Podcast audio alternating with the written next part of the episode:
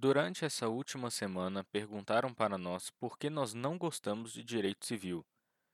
Eu estranhei a pergunta e devolvi uma outra pergunta. Eu disse: Como assim nós não gostamos de direito civil? E a pessoa me disse: Bom, vocês têm conteúdo sobre direito penal, que é habeas corpus, direito constitucional, que é o próprio habeas corpus ou habeas data, até mesmo de justiça militar e direito internacional, bem como direito eleitoral eu disse bem, se você olhar bem, a lei do estágio é uma lei civil, né? Mas acaba não entrando tanto assim, porque direito civil é muito amplo. No episódio de hoje eu quero então acabar com esse misticismo e falar um pouco sobre direito civil e nada melhor do que começar pelo começo, ou melhor, pela LINDB, Lei de Introdução às Normas do Direito Brasileiro. Olá, esse é o podcast da Folha Jurídica do Brasil, Folheando em Voz Alta. No episódio de hoje nós vamos folhear a LINDB, Lei de Introdução às Normas do Direito Brasileiro, uma lei um pouco complexa e curta. Uma lei antiga, porém sempre recente. É, é uma lei importantíssima para a gente entender o direito como um todo e você encontra aqui nesse podcast. Siga-nos na sua plataforma favorita e vem com a gente.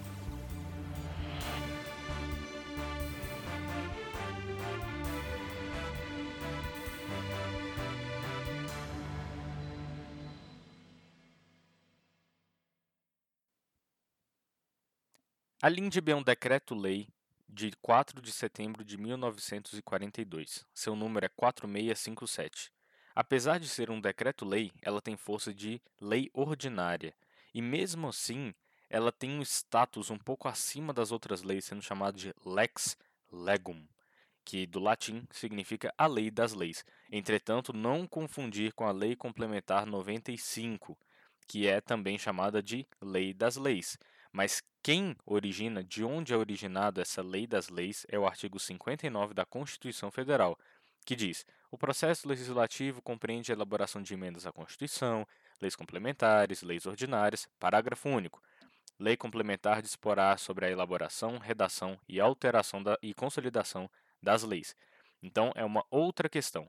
A LINDB, na verdade, até bem pouco tempo comparado com a sua idade, era chamado de Lei de Introdução ao Código Civil, LIC, L-I-C-C. Entretanto, em 2010, por meio da Lei 12.376, foi alterado o nome da lei para Lei de Introdução às Normas do Direito Brasileiro, LINDB. Sendo assim, o seu conteúdo continua sendo o mesmo, salvo, é claro, pelas alterações que vieram depois, como por exemplo uma reforma bem pequena em 2018 por meio da Lei 13.655. O conteúdo, então, na época, foi mantido apenas o nome que foi mudado. E por que esse nome foi alterado? Bom, como eu já havia dito no início, é um tema complexo, é um tema completo também. Então, é impossível falar sobre toda a LINDB em um só podcast. E se houver interesse, nós até podemos gravar outros episódios. Aqui eu vou tratar um pouco da introdução da introdução da introdução do direito civil, que no caso é a própria LINDB. E, bom, por onde começar? Vale dizer que o nosso primeiro Código Civil não é o de 2002, que é o código vigente. Foi o código de 1916. E lá naquele código, do artigo 1 até o artigo 21, havia a introdução, coisa que não existe no nosso atual Código Civil. Então, havia uma introdução dentro do Código Civil para dispor sobre todo o, o Código Civil como um todo. O Código Penal, que é de 1940, o Código de Processo Penal também, que é por ali, também teve a sua lei de introdução, porque como nós vimos, a LINDB era uma lei de introdução ao Código Civil e nós também tínhamos uma LICP, se é assim pode dizer, que é uma lei de introdução ao Código Penal. Só que a lei de introdução ao Código Penal tinha muito mais uma ideia do que nós chamamos hoje de disposições transitórias.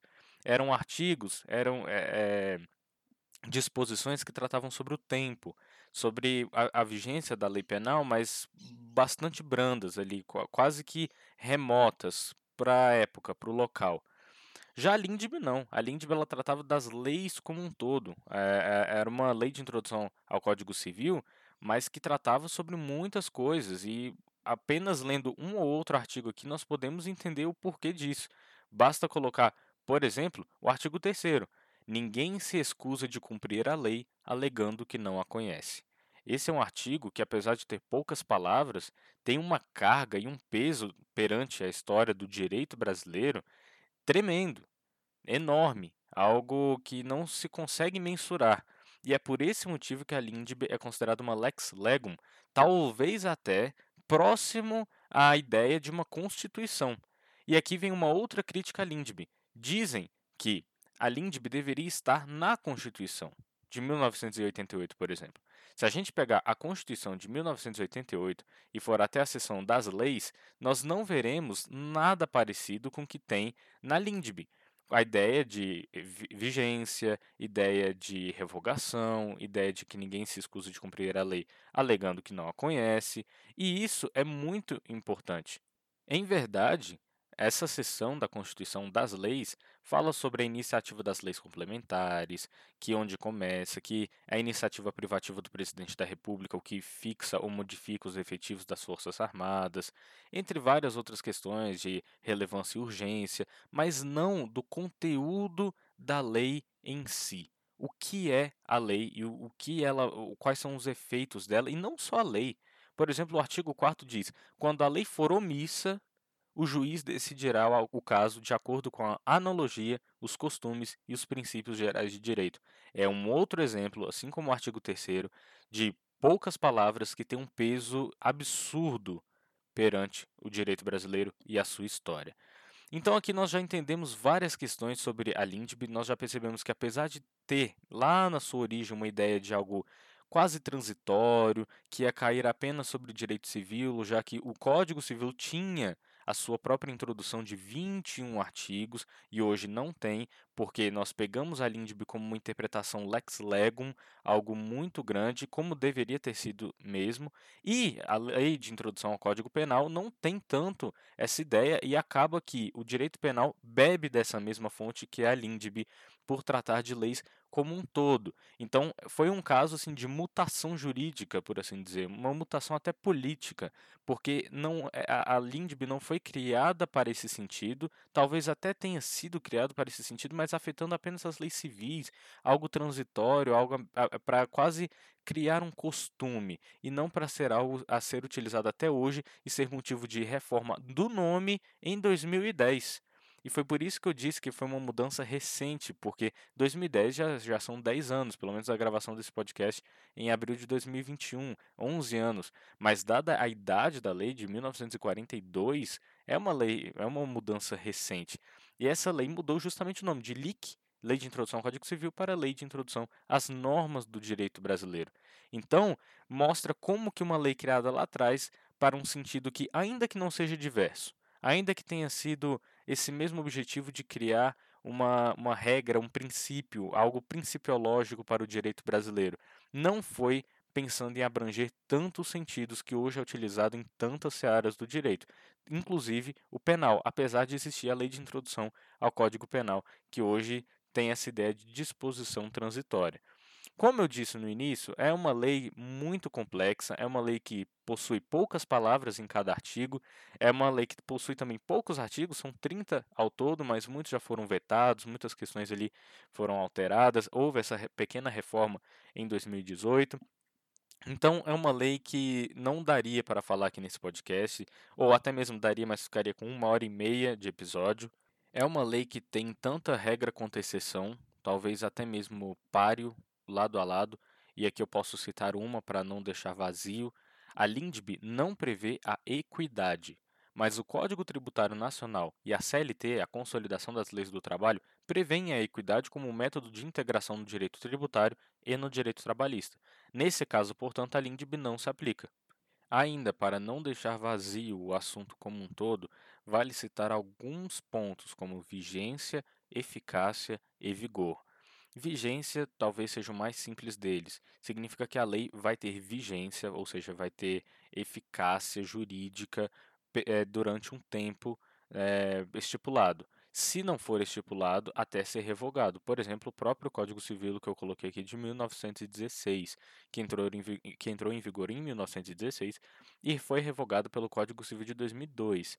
Desta maneira, o Código Civil de 1916 esteve em vigor entre 1916 e 2002, e a partir de agora, o que é, o que está vigente é o Código Civil de 2002.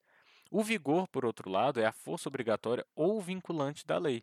Ou seja, o vigor é diferente de vigência, porque é possível verificar, por exemplo, o vigor de lei revogada. O que isso significa? Vamos supor que havia uma lei que estipulava um juros a 30%. Agora existe uma outra lei, e essa lei nova estipula os juros a 10%. Dessa maneira, vem uma onda de processos judiciais alegando que 30% de juros é muito abusivo, porque uma nova lei estipulou para 10%. Nesse caso, o juiz é, analisaria a questão tendo como princípio a lei primeira, a lei que eh, estipulava 30%, porque era a época em que se é, praticava esses juros. E não pode se colocar que uma nova lei, apesar de diminuir esse montante ou aumentá-lo, seria justificativa para que o é, abusivo ou algo assim, salvo se a lei estipular exatamente sobre isso. Né? Aqui eu estou falando apenas em linhas gerais. E isso tem um nome que é ultratividade. Ultratividade é quando uma lei já revogada vai ter efeitos para algo que ocorreu naquela época. Né? E, seguindo então, temos a eficácia, que é a aptidão para a produção de efeitos concretos. A eficácia consiste em verificar se a norma pode produzir ou não efeitos concretos. A eficácia pode ser dividida das seguintes espécies. Então vamos lá. Social, ou seja, condições fáticas. Aqui é um pouco delicado falar um pouco sobre isso, porque é algo que surge na sociedade e que é meio revogado pela própria sociedade. Por exemplo, a lei penal sobre o adultério, que na prática não tinha uma repercussão penal e aí foi revogado, então é mais ou menos por aí. E questões técnicas, por exemplo, a Constituição diz e assegura o direito de greve do servidor público, entretanto, não existe lei que assegura esse direito. Portanto, não há como haver uma, pelo menos do ponto de vista técnico-jurídico, uma greve do servidor público, porque não existe lei que o regulamenta, apesar de sua norma principiológica, que é a Constituição, assegurá-lo.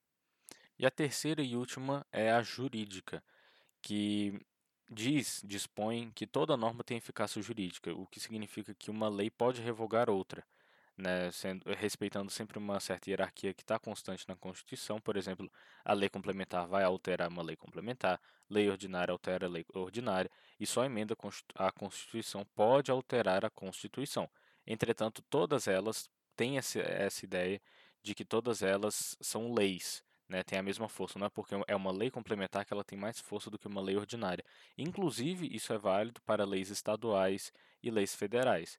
A ideia, inclusive, é de que uma lei federal não pode revogar uma lei estadual, mas pode é, suspendê-la, é, torná-la suspensa, mas não pode revogar uma lei estadual, por exemplo, do estado de São Paulo. E isso é uma coisa muito importante, principalmente quando a gente coloca aqui que tem eficácia jurídica. Né? É, tem eficácia jurídica, mas até um certo limite, né? como eu disse, de suspensão e toda essa questão de lei complementar poder alterar a lei complementar. Nós podemos gravar um vídeo falando, um, um podcast é, sobre as leis, falar qual a diferença de uma lei ordinária para uma lei complementar e falar até mesmo da formação das leis que entra aqui no episódio da LINDB, por exemplo, né? que é a lei em sentido amplo, por assim dizer, né? que é o artigo 59 que eu já mencionei nesse podcast, que envolve a fase de elaboração, que é lá no Congresso Nacional ou na Assembleia Legislativa, né? E, e aí há debates para averiguar se é uma questão de lei ordinária, uma lei complementar, se é até uma, mesmo uma emenda à Constituição, se a Constituição permite isso. Esse debate é muito importante em assembleias legislativas estaduais. Por quê? Porque as assembleias legislativas têm um, um recorde em conseguir fazer leis inconstitucionais. São várias leis feitas por, pelos estados que várias vezes, recorrentemente, são declaradas inconstitucionais, porque a Constituição dispõe que apenas a União pode legislar sobre alguns pontos, algumas questões. Né? E o que torna bastante complicado essa, essa relação entre os, entre os entes federativos. Né? Então, vale citar aqui apenas como exemplo, né? Os mais óbvios. Compete à, União legislar sobre direito civil, direito comercial, penal, é, processual, agrário, marítimo, mas compete também à, União e somente à União legislar sobre populações indígenas, jazidas, minas, outros recursos minerais, trânsito e transporte, regime dos portos, é, diretrizes da Política Nacional de Transporte, Seguridade Social, registros públicos, propaganda comercial. Então, são questões que muitas vezes os próprios estados legislam é, fortuitamente, ou seja, sem querer. Acabam legislando ali por, por não perceberem que isso entraria aqui nesse rol que é de poucas palavras, assim como a Lindb, né? São poucas palavras aqui que traduzem-se numa questão muito ampla, né? Trânsito e transporte legislar sobre trânsito e transporte é algo muito aberto, muito abrangente, porque é, cada, cada lugar, cada região do Brasil vai ter é, uma questão sobre trânsito e transporte, não porque não usa carro ou porque usa carros diferentes, mas é cultura local. Né? E aí, quando você coloca que a União vai legislar sobre isso sem respeitar ou até mesmo sem observar questões regionais, municipais, né, isso é, pode traduzir-se em, em, conflitos. Mas isso já é um assunto para outro podcast. Né, eu já, fui, já estendi até demais, comecei falando de Lindby e caí na Constituição. E o principal motivo é porque as duas estão até mesmo ligadas. Né? Existe inclusive essa crítica de que a Lindby não deveria ser considerada uma lei ordinária e sim deveria estar na Constituição porque as duas são lex legum, né? A lei das leis, algo principiológico, só que a LINDB ela pode ser alterada por uma lei ordinária, por ser considerada uma lei ordinária, e é por isso que houve a sua reforma em 2018 por uma lei ordinária. Então eu vou ficando por aqui. Muito obrigado por ter escutado esse podcast. Pode nos acompanhar lá na, no Instagram, nas redes sociais, arroba FolhaJus, no, no nosso site é, folhajuridica.com. Siga-nos na sua plataforma favorita de podcast, Folhando em Voz Alta, e até a próxima.